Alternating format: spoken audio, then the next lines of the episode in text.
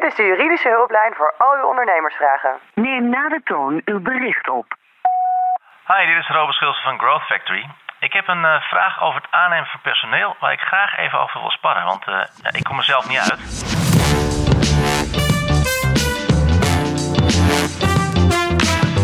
Dit is Legal 112 voor MKB. Een podcast van Chimbrer Advocaten voor al jouw juridische ondernemersvragen.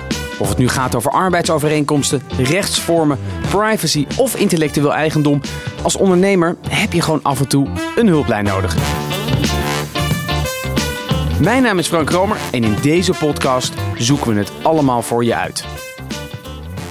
Personeel aannemen. Dat klinkt natuurlijk heel simpel. Ik bedoel, je zet een vacature online, je krijgt een stapel sollicitatiebrieven binnen, je nodigt een paar kandidaten uit voor gesprek en ja, dan kies je toch gewoon de meest geschikte persoon. Maar ja, wat doe je dan? Dat vroeg Robert Schulze van Growth Factory zich af. En dus ging ik bij hem langs.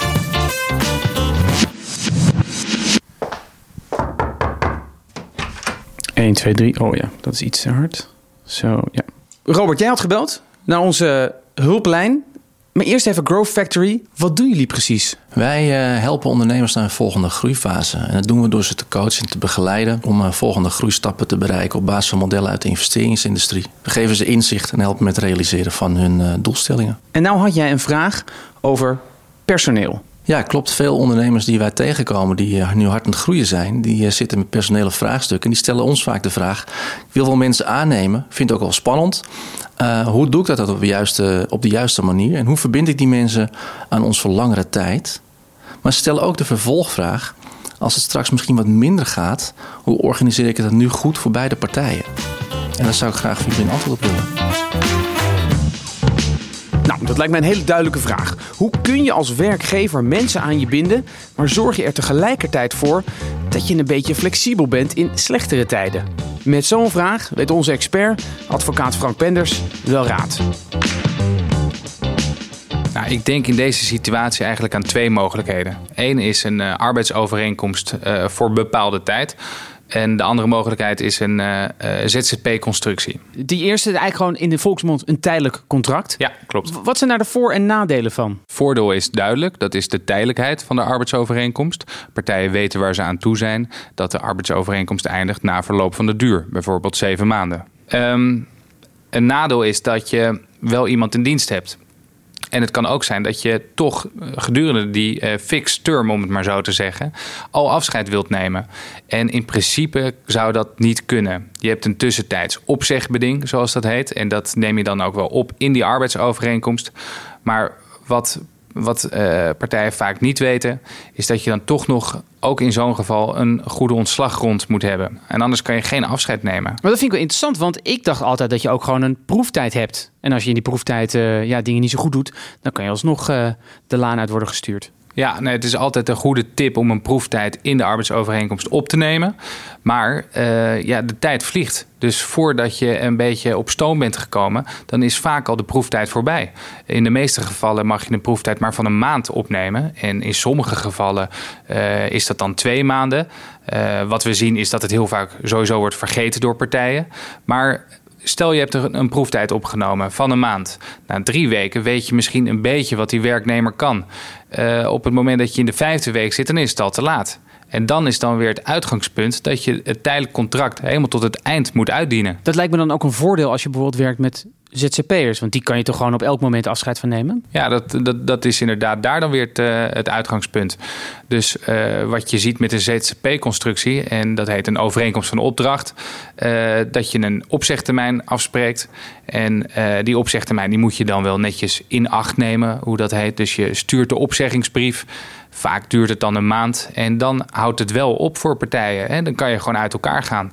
En dat is een tussentijdse mogelijkheid om afscheid te nemen, die bij een ZZP-constructie echt veel makkelijker is dan wanneer je iemand in dienst hebt. Dus echt een arbeidsovereenkomst. Dat is het voordeel. Wat is dan het nadeel als je een ZZP'er inschakelt? Nou, ik denk dat je in de regel dan wel wat meer commitment hebt als je iemand in dienst hebt op basis van een arbeidsovereenkomst. Want als je kijkt naar die ZZP-constructies, dan is daar inherent aan dat er wordt gewerkt voor meerdere opdrachtgevers. Dat is zelfs vereist. Hè? Dus twee of meer, meerdere opdrachtgevers. Dan pas heb je het over een ZZP'er, over een opdrachtnemer. En ehm, nou, dat, het, dat zou kunnen leiden dat er eh, wat minder commitment is van die ZZP'er naar, eh, naar het bedrijf toe, naar je onderneming toe. Dat hoeft niet, maar ja, het kan wel.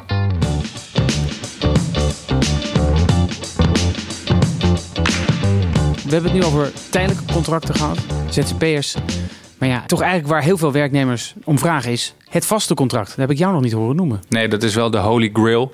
Alleen ik weet ik niet of het wel fair is van een werknemer om eigenlijk bij de start van je uh, dienstverband al te vragen om een vast contract. En dat heet eigenlijk een uh, arbeidsovereenkomst voor onbepaalde tijd. Maar in de volksmond inderdaad een vast contract. Want ja, je hebt twee, drie sollicitatiegesprekken gehad. En uh, wil je dan al een commitment aangaan voor uh, zo'n lange periode, voor onbepaalde tijd? En is dat wel fair om te vragen? Ik, ik adviseer dan ook altijd om te starten met een tijdelijk contract. Dat tijdelijke contract dat kan je eventueel weer verlengen voor een nieuwe arbeidsovereenkomst voor bepaalde tijd. Dus weer een nieuw tijdelijk contract. En op een gegeven moment wordt dat dan vanzelf een vast contract.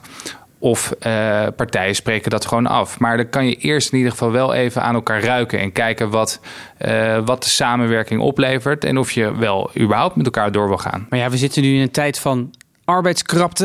Je hoeft de krant maar open te slaan en je, je leest over de tekorten. Ja. Ja, als werknemer, als toekomstig werknemer, heb jij wat te eisen?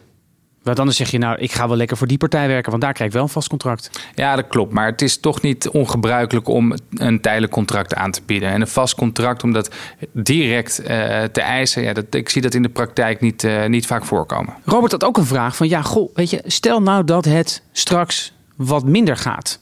Nou, je wil nu iemand aannemen. Als je dan kijkt naar zo'n tijdelijk contract, ja, dat moet op een gegeven moment een vast contract worden. Want je kan niet iemand eindeloos tijdelijke contracten geven. Dat klopt, want op den duur ontstaat namelijk een arbeidsovereenkomst voor onbepaalde tijd. Ja, wel met alle gevolgen die daarmee gepaard gaan, namelijk veel meer bescherming voor de werknemers. Dit noem je de ketenregeling. En deze ketenregeling bepaalt dat de laatste arbeidsovereenkomst voor bepaalde tijd, dus het tijdelijke contract, uh, automatisch een arbeidsovereenkomst voor onbepaalde tijd wordt. In het geval er meer dan drie van die tijdelijke contracten elkaar hebben opgevolgd. Met tussenpozen van telkens max zes maanden. Of arbeidsovereenkomsten voor bepaalde tijd elkaar met tussenpozen van maximaal zes maanden hebben opgevolgd. En die dan de periode van maximaal 24 maanden hebben overschreden. En hoe zit dat met ZZP'ers? Mag je die wel, ik noem maar wat, tien jaar aan je verbinden? Ja, eigenlijk wel. Ja. Dus eigenlijk in de allerslechtste scenario, stel dat je, je bent ondernemer, je bent nu aan het groeien, maar denkt, oh jee, die crisis, die gaat er over een paar jaar aankomen, moet je eigenlijk gewoon een ZZP'er nemen. Want daar kan je altijd afscheid van nemen. Ja, dat zou inderdaad kunnen. Maar op het moment dat het echt niet goed gaat met je bedrijf en dat de cijfers tegenvallen, ja, dan kan dat ook nog een ontslaggrond opleveren, waardoor je alsnog een uh, ontslagvergunning van het UWV kan krijgen. Uh, met andere woorden, wanneer het echt niet goed gaat met je bedrijf, dan zou je ook afscheid moeten kunnen nemen van personeel. Dus als ik je zo goed hoor, Frank, zijn er eigenlijk twee opties. Je kiest voor een contract, dan wel voor onbepaalde tijd of bepaalde tijd. Of je gaat in zee met een ZZP'er. Ja, dat zijn wel de twee mogelijkheden waar ik aan dacht voor Robert.